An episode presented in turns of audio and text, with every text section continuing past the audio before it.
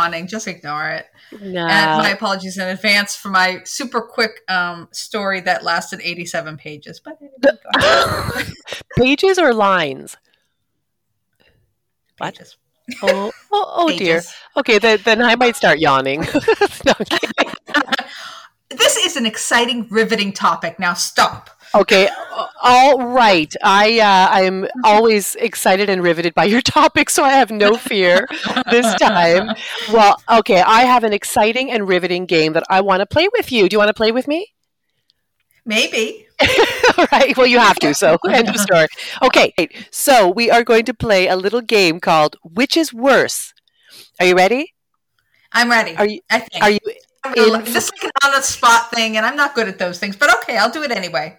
Okay, good. That means I'll win. No, I'm just kidding. There's, there's no winning or losing. All right. Which is worse, a paper cut or a hangnail? oh, oh, oh, oh! I know that one. It's Did- definitely a paper cut. Really? Because I would say hangnail. That's the No. beauty of us. I don't know. I haven't had a paper cut in a long time. Maybe that's why. Well, I haven't either, but that's like instant pain. See, a hangnail. See, I pick at my fingers out of anxiety. Yep. and so it's not pretty. So you get the hangnail, and for a little while it feels good. It's almost soothing. Don't get me wrong. If you if if if it gets to the point where you kind of rip it off, it hurts like a you know what for like Yes. twenty four hours, but then it heals, and then then that starts a whole new hangnail, which gives you that soothing kind of rubbing thing. But that's my take on it. Wow, you are really good at this game, actually. Well Yeah, done. you nothing but pain. So Okay, are you ready for the next one? yeah. Okay. Which is worse, burning your tongue or stubbing your toe? Uh, okay. Do you mean? I need you to expand on this. Do you mean like instantly, which is worse, or which is worse over the long run? Instantly. But very, very good clarifying question. Yes, instantly. Oh, stubbing my toe then, especially the baby toe. You? Okay, this is this is why this is the beauty of our friendship. I would say burn, burning my tongue. I hate No, that. no. Uh, yeah, And- but you'll still eat the pizza even though it's like on fire. Yeah, but will I enjoy it? I don't think so. No, but instantly. The problem is, is that you burn your tongue, you're going to know it for the next two days. You know, it takes I a while for the your taste buds go, but you stub your toe like instantly. That just makes you, you know, that you makes you come up with every swear word under the sun, and it's hell. No, I'm I cannot agree with you. All right. I think I stubbed my toe when I was about 10, and I'm pretty sure it's still broken. Like, I can still feel it. Like, it's totally numb. Okay. Are you ready for the next one? Uh huh. All right. Which is worse, sneezing just after you put your mascara on or ruining your big toe after a pedicure?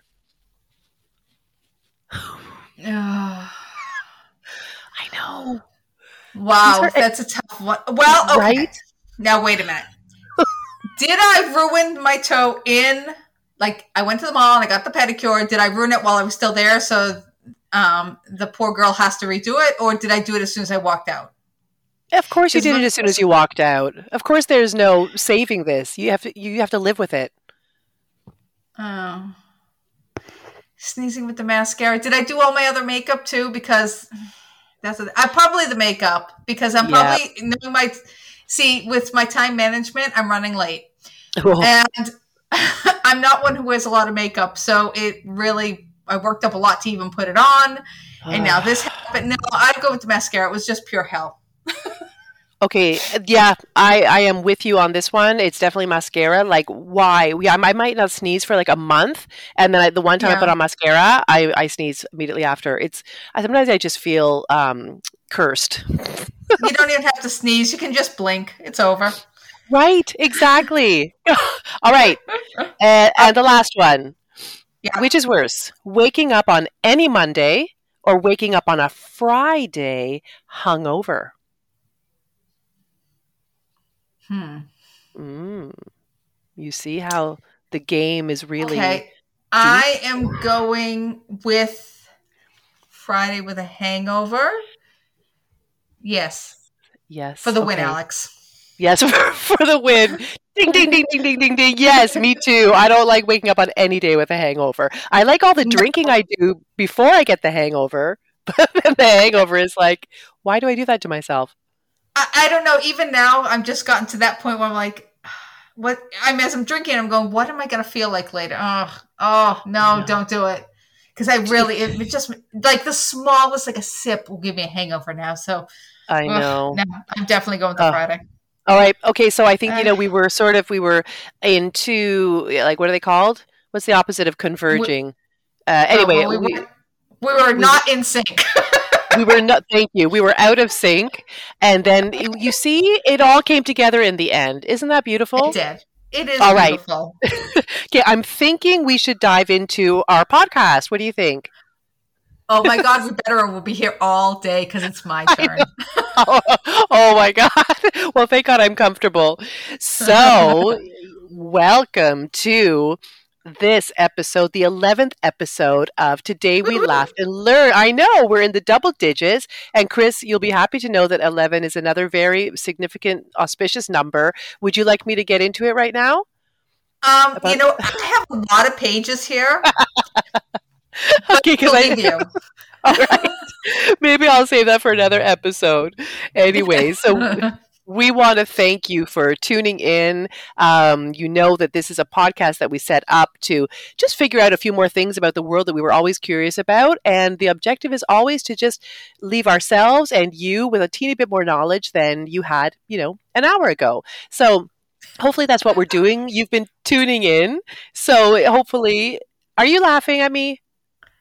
No, I'm laughing about what you're going to be learning about today. Oh, oh God.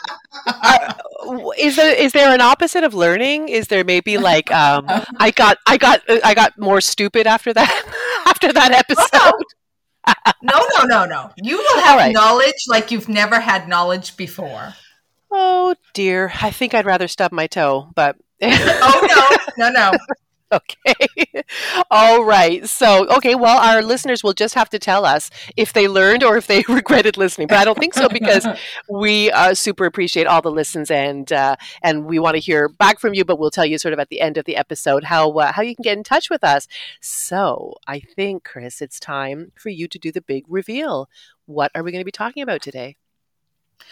Well, you just mentioned a minute ago about how everything comes full circle. And it just so happens that part of my topic kind of came full circle because of you, Deb. Oh, really?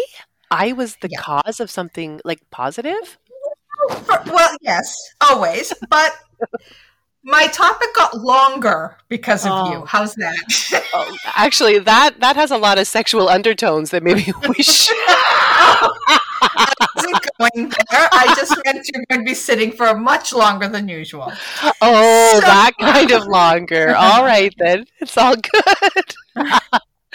okay, sorry, sorry, sorry. Oh, dear. Hit it. Okay, I will. Now, Deb, last week you were you were kind of on the fence over your topic. You were not thrilled with your topic. You were afraid that um, you weren't sure how it would be received. Mhm. So I listened to you and I felt your pain and I knew that you know it was a deep topic, so we had to lighten it up a little. Yeah. Um, but so you know that I did actually kind of steal your topic. Oh, Now, Not exactly stole your topic because I'm quite sure you weren't going to use this. Uh, it's and it wasn't what I was going to do, but um, it was my topic plus this, and it went so beautifully with my topic. I had to steal it from you. Uh, if uh, stealing from me made you feel better, then it's it's all fine by me. If, as long as it's you stealing from me and nobody else. Yes, well, you know, it all came from a message I received from you. You were totally Oh. frustrated over your story, and you messaged me saying, "That's it. Next time I'm doing something easier. Pancakes. I'm doing pancakes." Oh Actually, God. you said topic. You said topic done. Hallelujah. Next time I'm doing pancake recipes. And I just mine sounded more dramatic, so I liked my version. Anyway, you're not doing pancake recipes. I am. oh, for the love of God. But drop the have- recipe part. I'm just doing pancakes. Oh, I'm gonna be. I'm already hungry. I don't think I can wait another hour or so to eat. But oh wow, 87 pages of pancakes. Really? No, no, because what started off as one topic is now turned into three mini topics and all rolled into one. because This they just kind of go together, Oh my like God. peanut butter and fluff.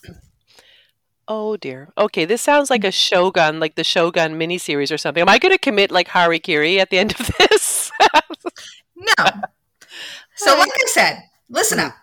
okay, listen. This, this all goes together like peanut butter and fluff. And for those who are not from New England, you probably don't know what peanut butter and fluff is, but you really need to find out what peanut butter and fluff. It is so yummy. Do you have pe- peanut butter and fluff in Canada? We have peanut butter, but we don't have fluff, unless fluff is something that we call by a different name. I don't know what Uh, fluff is. some people, well, fluff is amazing. It's marshmallow cream. Why don't we have that? I don't know. It's amazing, and New, everybody eats it with peanut. What? Is you know, it's a sandwich instead of peanut butter and jelly. It's peanut butter and fluff. Yes, it's amazing. So Ah. off to New England you go. You see, not only do we need to see the molasses flood plaque, now I got to take and have a peanut butter and fluff sandwich. I don't know what's wrong with my country. Why wouldn't we have fluff? Oh my god! And, and they and they call Canada a developed country. Anyway, Okay, so although I'm sure you've never in your life said, "Hey, what's up with pancakes? Where did they come from? Why are we so blessed they were created? And are Americans the only ones to bow down to this delicious breakfast delicacy?" I, yeah, I say that all So- the time. well, for those who so you know, a pancake. This is the definition of a pancake. Okay. It's usually defined as a thin, flat cake that is prefe- prepared from a starch-based batter that usually includes eggs, milk, and or butter. And it must be cooked in a flat pan or surface, like a griddle or a rock, and cooked on both sides. Oh, you have to cook Yes. them on both sides. Oh Yeah. dear, dear, dear. There's otherwise it's not a pancake. So now, the origins of this breakfast staple seem to go uh, as far back as the Stone Age. Wow. It is the it is believed the chefs of the time Sorry. Yes. they were using some tools to crush cattails and ferns into a flour and were, most likely mixed with water and baked on a hot rock. wow. Well, Oh. now, honestly, I, I, I don't know why they came to that conclusion, but I digress. This most likely uh, resulted in something eh, like a product closer to hardtack than an actual crepe or flapjack, but the idea was the same. Right, A flat cake made from batter and fried. You know what? I think that they say everything is like was created in the Stone Age because we can't verify it. It's just like you know, just accept it. So we, yeah, we seriously. be Well, they crushed this, so obviously they mixed it with water and threw it on a rock to cook. Uh-huh. obviously and like stuck a spout in a tree and got maple syrup. and of course, if I were really, really wanted to dig into this, I could have looked to see when fire was created and yada yada. But But okay. didn't. So then, some 5,300 years ago, a young man we named Ötzi, the Iceman, he had quiet. He had evidently gone hiking and died. Now, good news. oh my god. Yes. In 1991, his body was found in the Italian Alps. Huh. Upon an autopsy, it is discovered that he had quite a yummy last meal. He had some red deer, some ibex, and some ground acorn wheat with some bits of charcoal. So they've decided the charcoal suggests that the wheat was probably in a pancake form and cooked, hence the findings. Again, don't know how they decided that, ha- but But I'll we go can't with it. we can't question it. So yeah, I'm totally accepting that information. Oh So dear. we, we're going to get closer to modern times. The pancake begins to form closer to how we know it today. Right. In ancient Greece and Rome, they ate it with honey. They were also they were so good that in 600 BC, a poet actually describes warm pancakes in his writings. I know. the Elizabethans liked them with spices, rose water, sherry, and apples. Oh, for the love of God. Okay, now this is a good one. In in 1445, hmm in Ol- Olney, Buckinghamshire, United Kingdom, Mhm. the famous question mark pancake race began. And what would the prize of this race be? Why, a kiss from the church bell ringer. But I couldn't leave it. I had to find out what this pancake race was. So, Yeah. uh, Sorry, so I thought, it, I thought I thought it'd be like a kiss from like the prince or the duke or something. no. But it was from let the- me, Okay, okay. yeah, the, the bell, yeah, let me describe why. He was probably a hot bell ringer. Okay. Seriously. So anyway, Google didn't let me down. According to the historicuk.com, it says in 1445, women were preparing pancakes while waiting to hear a loud bell. And once the bell is heard, they must run to the church with their fry pan and pancake. Side note, the contestant must wear must be a local housewife and must wear either an apron. No, she has to wear an apron and either a hat or a scarf. Anyway, each oh. contestant must have their hot pancake and race around a course during which time they must toss the pancake three times while racing.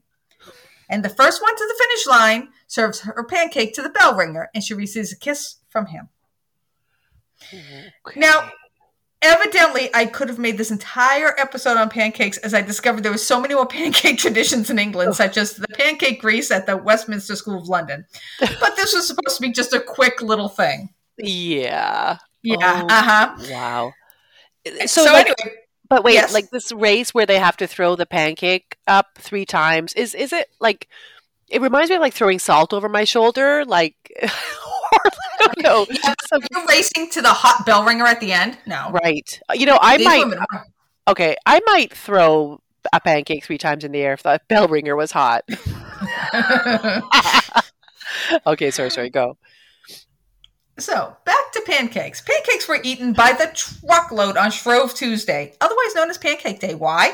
Mm-hmm. Because it's a good way to use up foods that would soon be forbidden due to Lent, such as eggs, milk, and butter, because they Ooh. will go bad if they don't use them up. Very interesting. I think I knew that, but I, yeah, that's a good one. I think it's interesting that Shrove Tuesday is also known as Pancake Day. yeah, but you knew that, right? We, we always had Shrove Tuesday at home growing up. Did you? Um, oh. you know. Oh. uh, okay, uh, carrying on. well, let's not forget the American colonies. They had hoe cakes, Johnny cakes, and flapjacks. And if you don't believe me, check your copy of The American Cookery by Amelia Simmons. It was the first all American cookbook published in 1796, which I'm sure everybody has. And you can find recipes for pancakes, hoe cakes, and Indian slapjacks. In fact, Thomas are, Jefferson oh, uh-huh. loved pancakes so much that he sent a special recipe from the White House to his hometown. Wow. What are hoe cakes? I'm sorry, I really don't know. Very similar to. Um, I don't have my cookbook in front of me, otherwise I check it. Okay. Um, but to be honest, in looking for the thing, I ended up having to download this, the damn cookbook onto my computer. so oh. I do now own a copy of American Cookery. Oh, yay, you. All right. So Thomas Jefferson loved them. Okay, amazing. what else? I know you want to know more about pancakes. Well, I'm here to tell you. Did you know in 1700s, chefs did not have baking soda yet? So that they used fresh snow what? Evidently, yeah, uh, evidently has ammonia in it and makes them light and fluffy. Now, of course, when I think ammonia in yeah. snow, I think like yellow snow. well, exactly. I was saying because the dogs were peeing in it, like yum. we know that's what it means. I, I again could have looked further, but this was supposed to be a quick thing. So, no, no, I'm proud of you for avoiding all those rabbit holes. Evidently, fun fact brandy or wine was used in pancakes until the 1800s when they replaced it with milk. No oh. wonder they like pancakes so much. yeah. I think I might learn to love them even more if I made them that way. I know. so, quick question. What do you think became the number one condiment for the pancake in the 1800s? In 1880s, what? I should say. Was it maple syrup? Why, of course. Yay! I know. Yay. Then in 1931, Bisquick came out. Of course, a lot of people replaced their pancake recipes with Bisquick recipes. Yeah. In, in 1966, a New York Times food edit- editor discovered a pancake in Hawaii that was baked in an oven while he was on vacation. Which to me is not really a pancake because the definition is fried in a pan or on a rock. So, right. Mm. not feeling it. Nope. Now, this was interesting, mostly because I thought it would go onto a wild tangent with this. in 1985, Bisquick became the official sponsor of the Pancake Week. All things pancakes, all week. I didn't know well, there was a Pancake Week. Well, my tangent came to an abrupt end when I discovered Bisquick and General Mills created this holiday for themselves in 1985. So. Uh, everything boils down to a conspiracy theory. Jesus. Oh, sorry. anyway, yeah. So 10 years later, Mhm. um, the world's largest pancake was flipped, weighing in at three tons, and it was 16.4 yards across. Not sure what they used to flip it with, but again, my topic reaches beyond pan- this uh, beyond pancakes, so I didn't go further. Oh my god. Then in 2009, Aldo Zelli flipped a pancake 117 times in 60 seconds in 2012. 890 people set the record for the most people tossing a pancake at one time, and 930 people tried, but 40 failed. That's that's some pretty serious flipping. That's not to be that's not to be laughed at. I know. I mean, 890 people all at once tossing a pancake. Can you be imagine being one of the 40 that failed that? Seriously, um, I wonder. Yeah, they were probably ridiculed and banished from the pancake community. Okay, so anyway, I, because of all these Guinness Book of World Record things, I tried to see how many Guinness Book of World Records included pancakes, but I couldn't really find the answer. And to be honest, I didn't look too hard. So, on a side note, there is actually a Pancake Week not hosted by General Mills, and it has been around forever. Hmm. Uh, it's all of it's kind of all over the world, but it is in Russia and Ukraine, and they celebrate Maslen- Maslenitsa. Huh.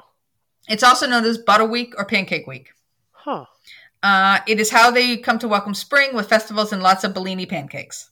Oh. It does have pagan roots, but in the 17th century, the Orthodox Church added it to the last week of gluttony before Lent. Listen, Sounds like something they would do. it is said that pancakes represent the sun, so they will eat a lot of them to consume the sun's warmth and energy. Oh, I love that. Well, okay. so each day of Maslenitsa, Maslenitsa Mhm. Uh, it's a celebration marked with food, sleigh rides, singing, dancing, among many more activities. And on the seventh day, Sunday, the day of forgiving, they which they burn the Maslenitsa doll, which was Right. made during the week.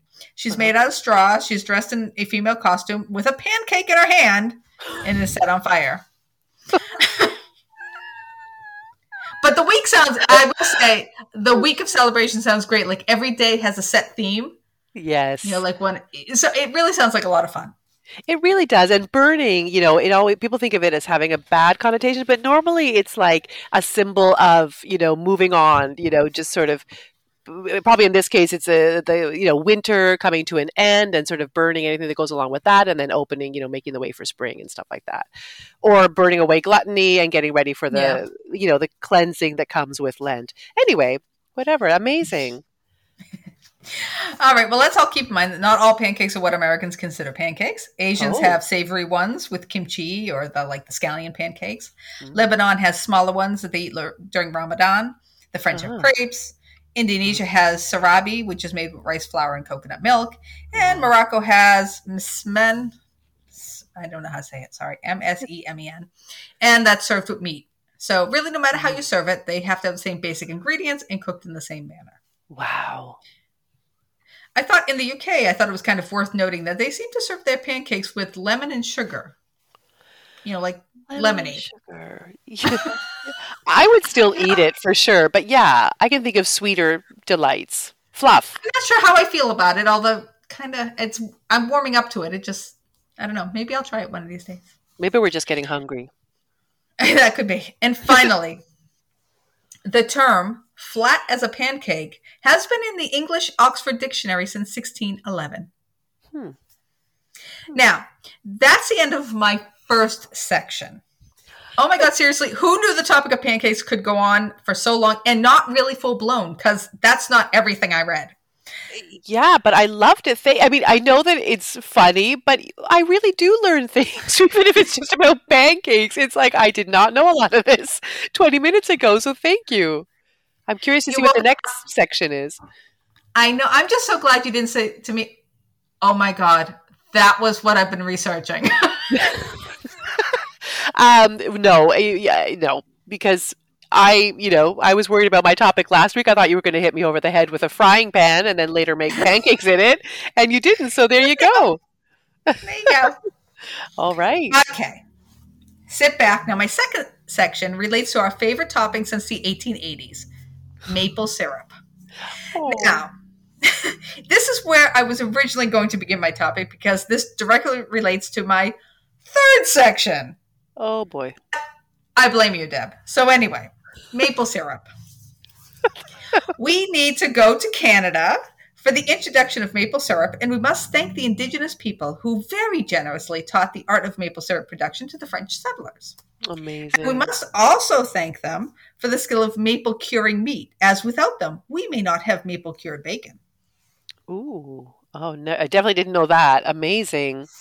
I know. Thank you, Canada. You're welcome on behalf of Canada. now, Deb, you're from Canada. Have you ever been to a sugar shack? Sorry. I have actually. I feel like I don't really remember it, but I feel like it was like a school excursion. Uh, exactly. Yeah, yeah, yeah. Okay, right. As if I would have gone on my own. So yeah, definitely a school excursion. well, now next time you go back to Ottawa, you know what you're doing.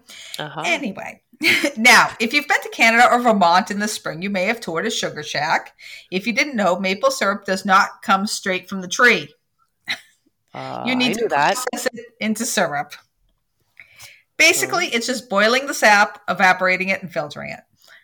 But did you know it takes 40 gallons of sap to make one gallon of syrup? Wow.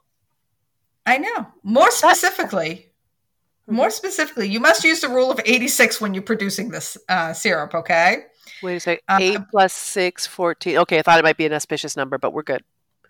We're not there yet. It may wind up being there, but there's some math that needs to be done first. So you need to know the percent of natural sugar inside your sap water first. But you take 86 gallons and divide it by their sugar percentage. So if you have sap that is 2% sugar, then you need to evaporate 43 gallons of sap to make one gallon of syrup. I don't know why I felt you needed to know that, but you did. But it is interesting. I know. It's Sorry, do trees like willingly give their sap? Like we're not, you know what I mean? Like, are we, um, are we like doing harm to the tree by taking the sap, or is it just something that they produce? My point is that are we way, taking way too much sap just to get like a gallon of syrup out of it? These are existential questions that I need answers to. well, give me a moment and we'll get to that. All right, all right. Now, keep in mind the average maple tree makes about 5 to 15 gallons of sap. So, realistically, if you want to make one gallon of syrup for yourself, you will need at least two and a half trees tapped for the season, which the season runs from February to April, usually, give or take. Kind of puts into perspective why real maple syrup is so dang expensive. Seriously, God. Uh, you also have to know what you're doing. When a tree is tapped, it leaves a scar. Now, normally, if you tap the tree cor- correctly, the tree will heal itself. Otherwise, the tree can be exposed to microorganisms that can kill it. So, Okay, I- sort of what I I was talking about. Yeah. yeah, I don't think it really. I think because if you notice, trees actually they release their sap anyway. So I think uh, Right. Mm. uh, if you tap it correctly, it heals, and you'll get more next year. Right. Okay. Good to know. Okay. So, um, and your syrup flavor and color is dependent on the time it was tapped. So, if your syrup is light in both color and flavor, then it was produced early in the season, darker later. Hmm. Now, for all you chefs out there, if you uh, want or need to substitute maple syrup uh, for honey, molasses, or corn syrup, the ratio is one to one. So, if your recipe calls for honey, Oh. you don't have it, you can use maple syrup. I thought you needed to know that, Deb, being the um, the culinary expert that I am. Yeah, the kitchen wizard that you are. Oh, boy. I bet you Ruth knew that. Well, no, because that had to do with the kitchen. I- I'll bet Marty knew that. Right. For sure. also, now you've bought your maple syrup, store it at room temperature until you open it, then put it in the fridge. It'll last a really long time. And if it crystallizes, it's fine. It's a natural process. You can still use it. Hmm. Uh, it's also good to note that maple syrup is a beautiful choice health wise. It contains 54 antioxidant compounds to protect your body from free radicals, and it also contains vital minerals such as zinc, magnesium, calcium, and potassium. Fun Canadian fact, because we love a good Canadian fact. We During World do. War One, now I wrote the governor of Canada. That sounds like a lot. I feel like there was probably somebody higher up. That's like yeah, like the like the the, the night manager. The, the- the mayor of Canada. Oh my god, the supervisor. exactly. Well, the janitor asked the rural towns to donate maple syrup to all the soldiers. All right. Okay, and now in World War II, rationing was huge, but maple syrup was not on the rationing list. So Canada asked the people to sweeten their food with maple syrup instead of sugar. In fact, the hmm. agricultural department put out what I assume was a pamphlet of wartime recipes involving maple syrup. Now, Wow. let me tell you. Wait a minute. This threw me down a huge rabbit hole searching for these dang recipes.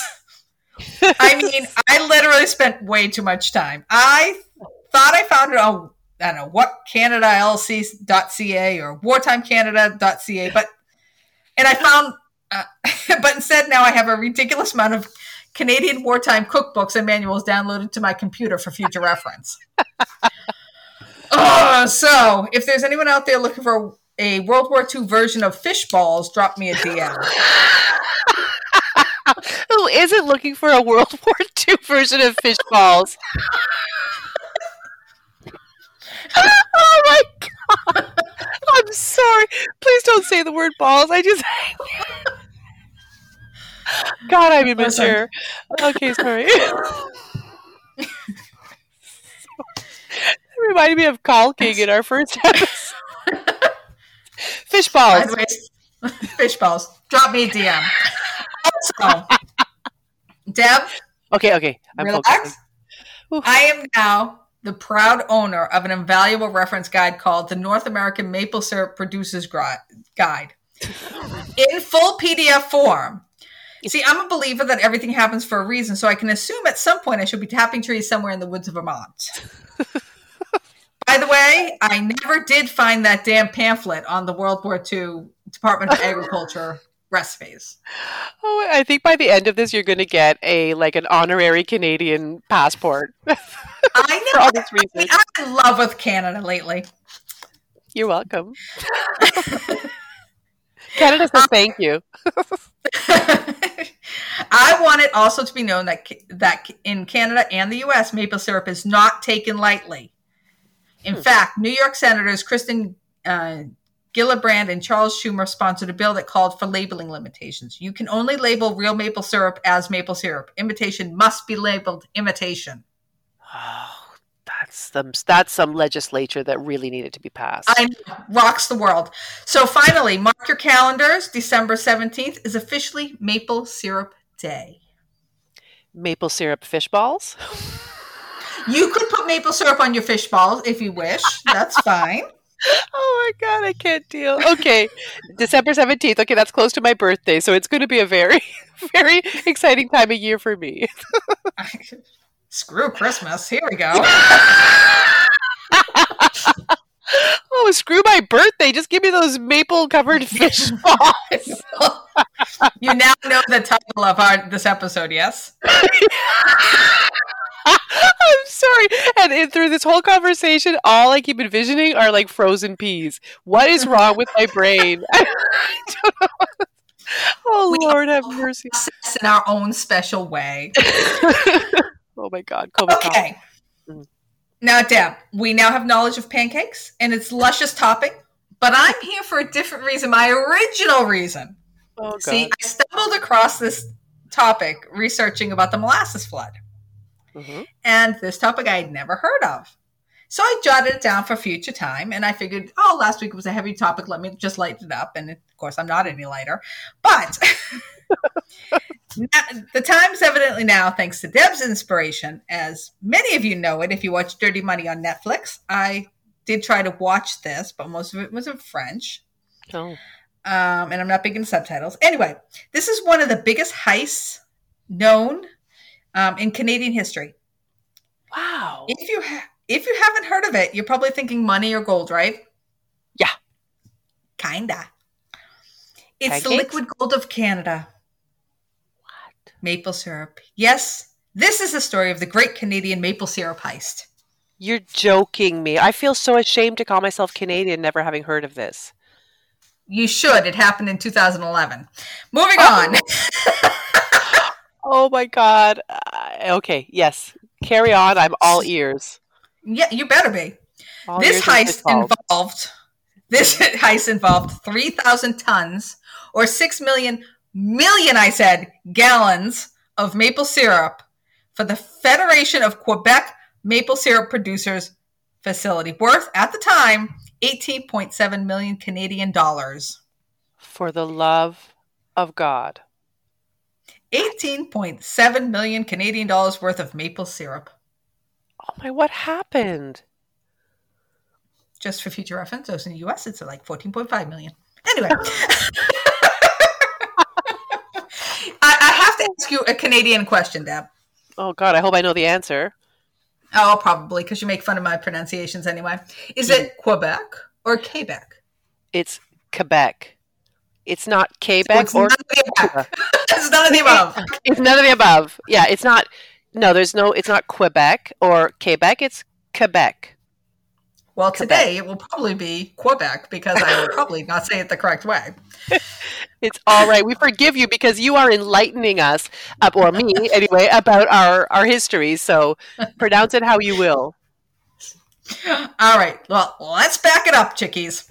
Mhm. You know, you need to know who the Federation of Quebec maple syrup producers are. Mhm. Because it's a mouthful, let's call the FQ let's call it the FQMP or the Federation, or as I like to call it, the Maple Mafia. I was gonna say. That's the only one I will remember. Will remember from those three. All right. They also, re- they also refer to it as a cartel, which I'll explain later. So either way, cartel tells me mafia, so I like it Maple Mafia. I just think it's fun. They probably don't, but anyway, go on. They're not going to listen. So, who is this so-called mafia, and why are they in Quebec? Well, this mafia dates back to 1966. Because the province of Quebec produces 77% of the world's maple syrup, Hmm. yes, Mm. they had the idea to control all the maple syrup production in Quebec. Keep in mind, not all of Canada, just the province of Quebec. Okay. Got it. Yeah. Uh, see, see, maple syrup is very weather dependent. Maple trees need extremely cold temperatures at night and temperate days uh, for the best syrup.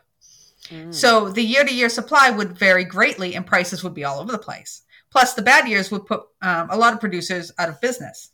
Mm.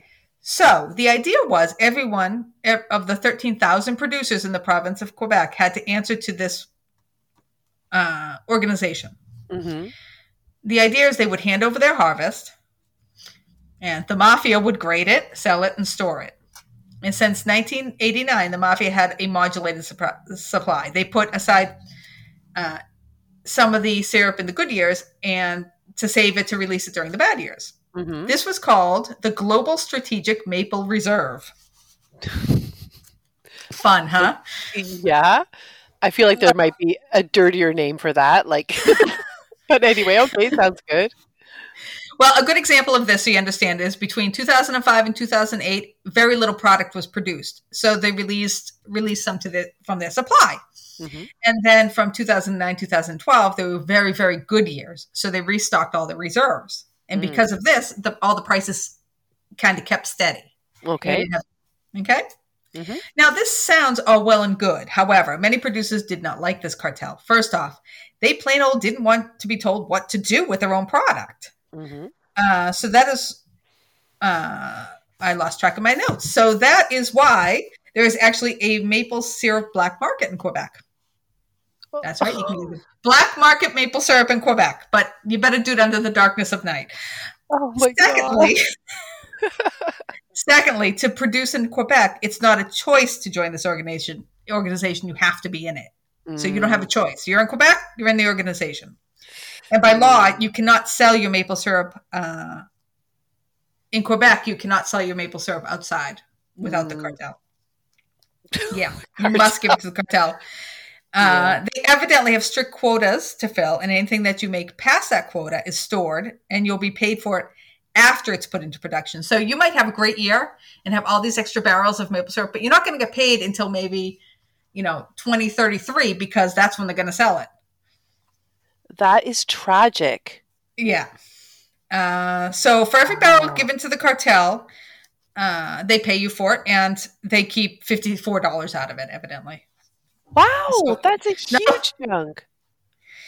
Uh, yeah, so evident here you go. Here you can buy this, and they'll give you say that you know it's worth whatever it is, and they're going to keep fifty four dollars out of it. And they have also been known to use pretty harsh tactics to enforce these rules, such as if you are suspected of selling syrup on the black market, a bodyguard is assigned to you uh, to watch you twenty four seven, and you have to pay for this bodyguard. Please tell me you're joking. This is unbelievable. So basically, you're guilty before proven innocent. Also, as part of this organization, you must be ready to turn over any paperwork they request at a moment's notice. They'll just show up, and you got to give it to them. Okay, And- that's that sounds like an audit. That's sort of fair enough. But uh, the other stuff sounded like I'm going to break your kneecaps. there's some.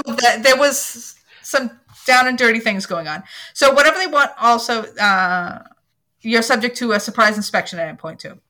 So mm-hmm. at one point, a large group of producers got tired of this cartel mafia crap, and they staged a revolution by cutting down trees, filing lawsuits, and even arson by setting fire to the sugar shacks owned by the Federation. I mean, this is getting ugly. well, yeah, and it's like, why do the trees have to pay for that?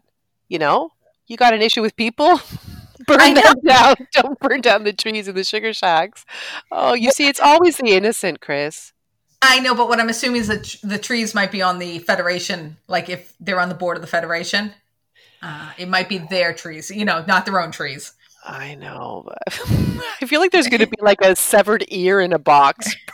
There, would be some, there probably was. okay. So, because of this cartel, by 2011, there was a thriving maple syrup black market. The producers would either find a way to sell straight to the retailers or put their syrup in unmarked trucks to be moved out of the province and into, I think it was New Brunswick. I can't believe this. Oh my god. I, I'm just like I've got Canada's like in a whole new light. Firstly, we don't have fluff, whatever that was, and now we It's have a black market. Pardon, which is amazing. Anything to do with marshmallows is amazing. And next, you'll tell me there was like a black market for fluff that, and that's why us normal folks didn't know about it. There's no need for a black market of fluff. It's it's for everyone. Anyway, the biggest rebellion against the cartel was the Great Canadian Maple Heist, which took place between 2011 and 2012.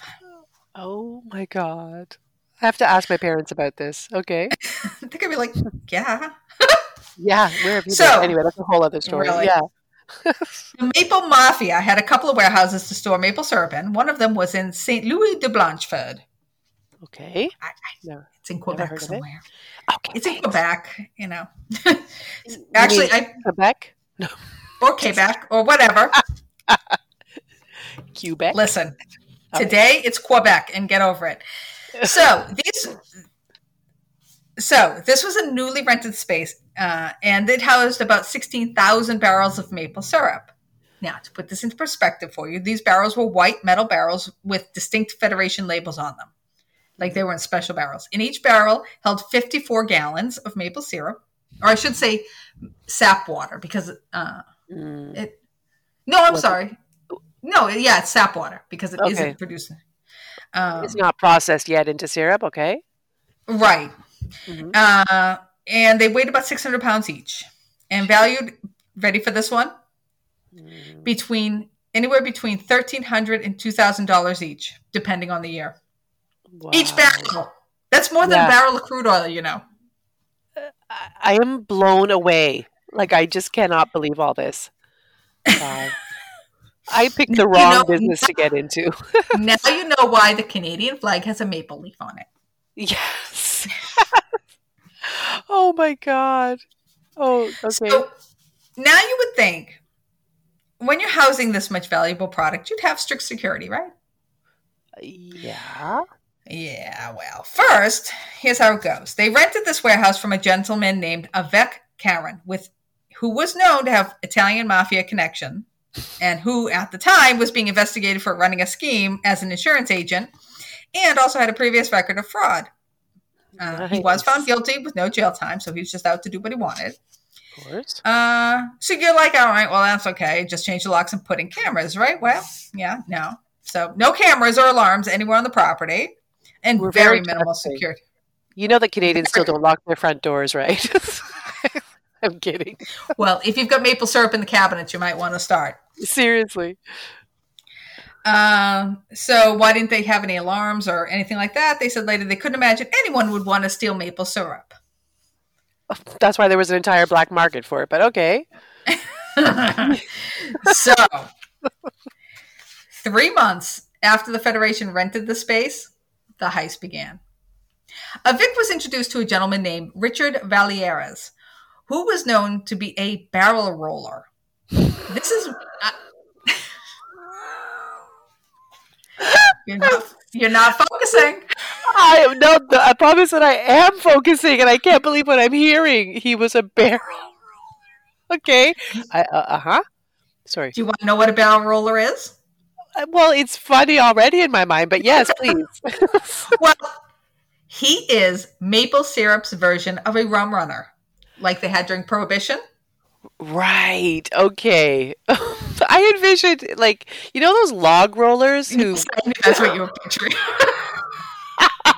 Though I'm sure they needed one of those too. Oh dear. Okay. Except this is like in the 2000s, so it's not like Pancake Day in 1449. Oh my god. Barrel roller. Okay. Carry Well, on. This gentleman, Richard, did not like the Federation, and so he got together with Avik and they came up with a plan. In a nutshell, first, Avik rented the space next door uh, to the warehouse uh, to Richard, and therefore Richard would have a key card to get in and out and not look suspicious. hmm So they started small. They went to the warehouse at night. They would take a couple of barrels, load them onto a truck. They would then take empty barrels and put them back in place of the full barrels. They would then drive. Mhm. They would then drive said maple syrup to a small sugar shack, sugar shack, siphon the sap water out of the barrel, and refill it with the pond water from out back. Oh, the pond water. Yeah, I know. Oh Huh? god. Now Oh. then they would drive back to the facility, trade the barrels out again, and no one was of the wiser. Right? I'm flipping out. But yes. Oh my god, fascinating. Yes. Pond water. I thought my maple syrup was tasting a bit off recently. A little weak, huh? Pardon? So it, it was a little weak, huh? Yeah. yeah. little fishy, a little toady. Yeah. Think of it as having like all the vitamins and minerals you need. Maybe that's where the vitamins and minerals come from. There you go. It's seaweed and muck. All right.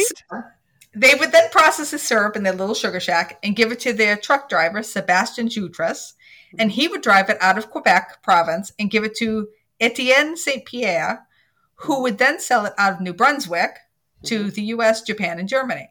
See, he would try. He would cha- change labels to say uh, processed in New Brunswick, not in Quebec. Right. Okay. So now it looked legal. Uh, this went on for quite a while, and they got bolder, and no one even suspected anything. Oh my. But they also knew they had a time limit as the Federation did a yearly audit of the supply. Hmm. And yet they still got sloppy. Um, a lot of times they wouldn't even refill the barrels, they would just leave empty ones and slap a recreated Federation sticker on the barrel. Oh boy. Uh, they also left barrels covered with their fingerprints, left sticky boot prints everywhere, and even scraped up the barrels, which shouldn't happen. Because, see, the Federation had a special paint that they used on their barrels, Hmm. and they also had a special forklift so as not to damage the barrels. But as I said, they got lazy and just used the regular old forklift. hmm Um, then there was one incident. Uh, I'm not really sure when, but at some point, a warehouse employee, Pascal Partey, Partay. noticed, Partey, noticed one day that there was water on the barrel and rust. Now, water rust metal, but made, maple syrup does not. hmm So he went to the manager, and the manager offered him a thousand bucks hush money, Oh. and he would give him even more if he joined the cause. The cause, the freedom cause. fighters. That's right, Oh the maple syrup freedom fighters. Yeah. So during the day, Pascal worked for the Federation. At night, he worked for the cause. Lord. Okay. That really was a partay. It was. However, July of 2012, 10 days before the yearly inspection, text messages between the thieves began. Now, these were made from phones that were not were registered to fake names, of course. Mhm. Funny enough, the registered names were all Star Wars characters.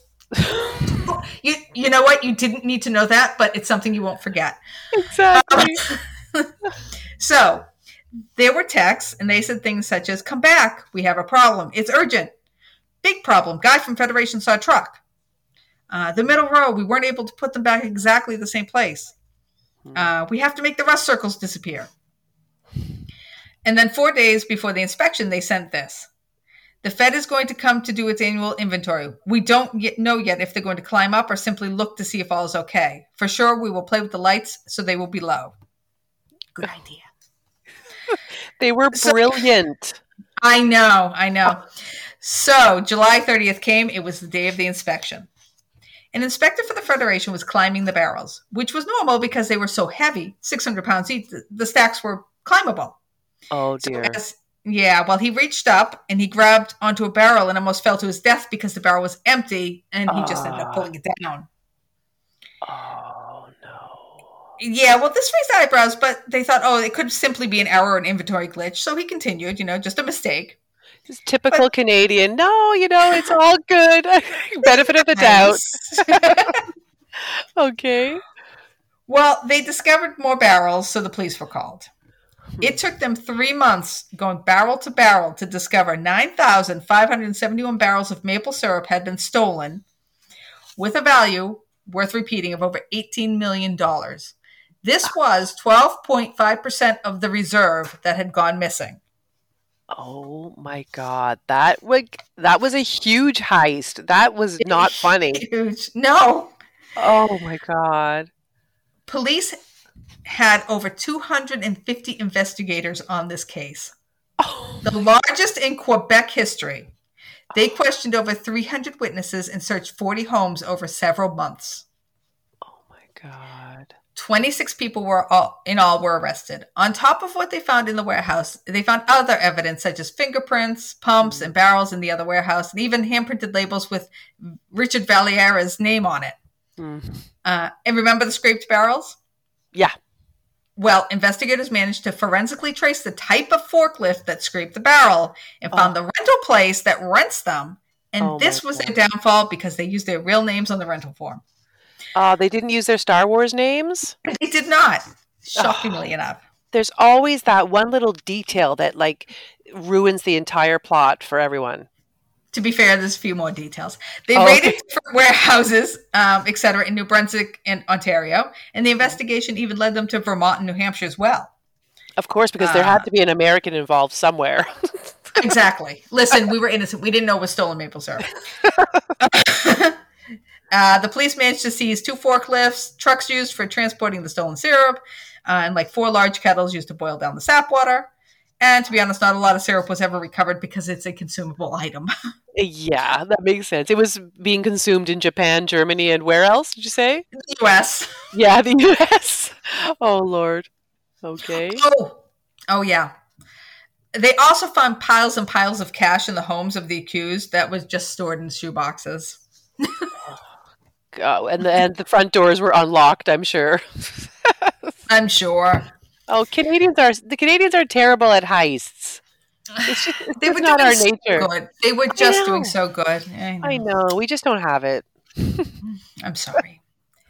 anyway, so in 2016, the courts finally decided Richard Valieras was the ringleader, and he was sentenced to eight years in prison, Hmm. and he must pa- pay back 9.4 million Canadian dollars, and that needs to be paid within 10 years, or he gets six more years of jail time. Oh boy. well, we all know he's going to find that money through legal means, so that's peace of Oh. mind. I know it's good to know, but I am, to be honest, I'm a little confused over this because, according to Canadian law, Hmm. stolen property which cannot be returned to its owner, the value must be fined to the accused. So, in theory, I would think he should need paid back 18 million. Right. Yeah. Who because he didn't act alone. Maybe you know. I guess, or it might just be a Canadian thing. Okay, it's 18 buck. All right, 10, fine, good enough. Well, I'm thinking that really because he was the ringleader, but there were many people involved, so maybe he shouldn't be held for it. yeah, I don't know. So, anyway, when Richard was up for day parole, which I forgot to find out what that meant, but I'm assuming maybe they can get out for the day and have to go back at night. I don't know. I would, I would imagine. Yeah. you know, it, leave it to the Canadians. Say, yeah, go for the day, just come back later. Yeah, seriously. Whenever you're ready, you just when you we will be here waiting to open the gates. We got a warm bed waiting for you. That's right. uh-huh. He told the parole board that he did it for the lure of big pro- profits, sure, but he was also settling a grudge he had against the Maple Mafia because in 2007, Vallières was fined a million dollars for selling maple syrup illegally. And he said, I wanted revenge against the Federation because they pursued me and my house was seized. Hmm. Okay. So, among the others, Richard's father, Raymond, was also convicted of possession and sentenced to two years and three years probation. I think he had the sugar shack. I think that's why. That little sugar shack they drove all their maple syrup to. You know that every time Um, you say Sugar Shack, all I can think of is Love Shack by the. I knew you were gonna say right? I Okay. knew you were gonna say that. And if I could sing I would have, but I can't. So yeah, let's not do that. Yeah. besides the point there's probably something legally says we can't. Uh, Probably. Thank God for our listeners. I know. so Etienne St. Pierre, remember the reseller in New Brunswick? Uh huh. He also received two years in jail, three years probation, plus eight hundred fifty thousand dollar fine. Uh, that there was a truck driver, Sebastian Jutras. He served eight months, and Avik Caron, the one who started the whole thing. Hmm. Well, he got five years in prison and fined 1.2 million Canadian dollars. Hmm. Now, there is one place the police didn't seem to look into, which many believe could very well be involved or actually the ones who began this Hmm. the Maple Mafia themselves. dun, dun, dun, dun. I That's always that's, that's a plot twist. Yeah. hmm Yeah. Many believe that the Federation was looking to purge some of its supply and collect a very nice insurance payout, which I believe I heard they ha- actually have not received yet. um, Ooh. Some say Yeah. neglect while others say setup. Realistically, even if you can't imagine someone would steal the syrup, you have $30 million worth of syrup in one place and you don't have security alarms or cameras. yeah. This heist began literally three months after they rented the space. Hmm. Hmm. And although they said they couldn't imagine robbery, yet this wasn't the first maple syrup theft in Quebec, which I tried to find information on these and I totally couldn't. God. But what I read was shortly after they signed the lease on the warehouse, a truck with $100,000 worth- worth of maple syrup in it was stolen. And five years earlier, the same supplier was robbed of $1.3 million worth of syrup. And that case is still open. And one of the suspects in this case is another, none other than our friend Richard Valieras. Hmm. Busy guy. I know. You know, right. Kris- so here's, yeah. Yeah. You know how you always say that we don't do true crime? I, shut up. Listen, it's all about maple syrup. It's been about pancakes. This is almost like barely about the crime. Barely. But you have to admit, I was kind of surprised you didn't come up with it yourself. Seriously. Well, no, I need to come up with stuff that have stuff that has Yeah. very deep meaning. Okay. That's why I'm here. I'm shallow. and I'm deep. Yes. Okay. I no. have to, you know, this was fun. I mean, come on, maple syrup. Who would ever think? Oh Anyway, God, this is amazing. Yes. let me give you a couple quick fun facts. Mhm. because I like to do that. A Uh-huh. barrel of maple syrup goes for around thirteen hundred dollars, whereas a barrel of crude oil is around eight ninety seven. That blows my mind. Oh, um, I kept Yeah. calling the Federation or the Maple Mafia the cartel. Well, by definition, they are technically a cartel, as a cartel is an association of manufacturers or suppliers with the purpose of maintaining prices at a high level and restricting competition. Again, sounds like mafia to me, but who might? yes. Uh, To be honest, though, that is interesting because I never thought about the definition of cartel, and cartel always has a negative connotation for me. So, but you're saying that the definition isn't really like it's a real word used for Yes. these associations, huh? But to be fair, it says at maintaining prices at a high level and restricting competition. Again, not sounding so positive. No, not for the, the, the payers, not for our pocketbooks. No. exactly. Right. And so you to learn more about this fun heist, you can check out Netflix. There's an episode in the show Dirty Money.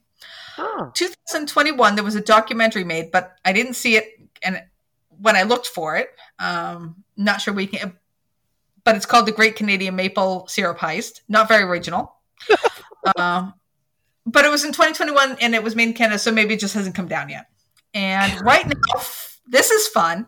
Amazon Prime is filming a series in Montreal this fall called The Sticky. And I believe it will have Jamie Lee Curtis in it, and it is about the heist.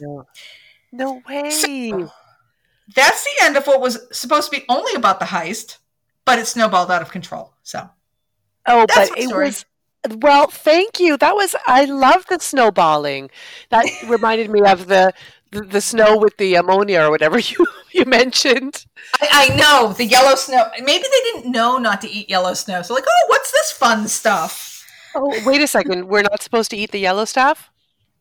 Uh, Frank Zappa told us. All right. Well, that was amazing. I love how you started off in one direction and then got positively influenced by a very random text message from me. And as you said, everything went full circle. Uh, circle. Oh God, full circle. Yeah, roll. Uh, we call it circle in Canada, just in case anybody's wondering. oh, oh, Kris, thank you. I loved that. Well, I hope it was light enough for you. Yes, it was absolutely perfect. It was a perfect antidote to last week's, but no, no, we're just kidding. But um, well, we would love to hear any feedback you guys have on the podcast, any ideas you might have, what we're doing right, what we're doing wrong, what would you like to hear less of, more of. So if you want to get in touch with us, you can get in touch with us at todayWeLaughed at gmail.com. We would love to hear from you. And you can also check us out on Instagram at Today We Laughed and Learned and Facebook at Today We Laughed and Learned. We would love you to follow our social media, like, comment. Uh, when you get onto the actual platforms, we are on Spotify, Stitcher, Google Play. Correct me if I'm wrong, Kris. Apple Podcasts, somewhere else, aren't we? Anchor. Amazon. Did you say Amazon Music? I didn't, thank you. So, Amazon Music, we are on all of those platforms. We're not sure which uh, platform is the one you prefer, but we would love it if you, when you do uh, log on, to give us a like or a thumbs up or whatever they have. Rating, a five star rating would be fantastic. Uh, even a four star rating at this point. Let's just do five as like a charity yes, we please people, please give us it's no skin off your nose to give us a five star rating. No, no, and subscribe. Anyway, we want to be in touch with you. So thank you so much for that, and thank you, Kris. That was a fantastic. Th- those were fantastic topics, and I'm pretty sure that today we can say that we laughed and learned. Uh, today we did laugh, and we learned all about pancakes, maple syrup, and a heist. Well, we are what? Deb, have a great night. Have a great night, Kris. Talk soon. Oh, and wait, before we go, if anyone needs a uh, a wartime fishball recipe, damn.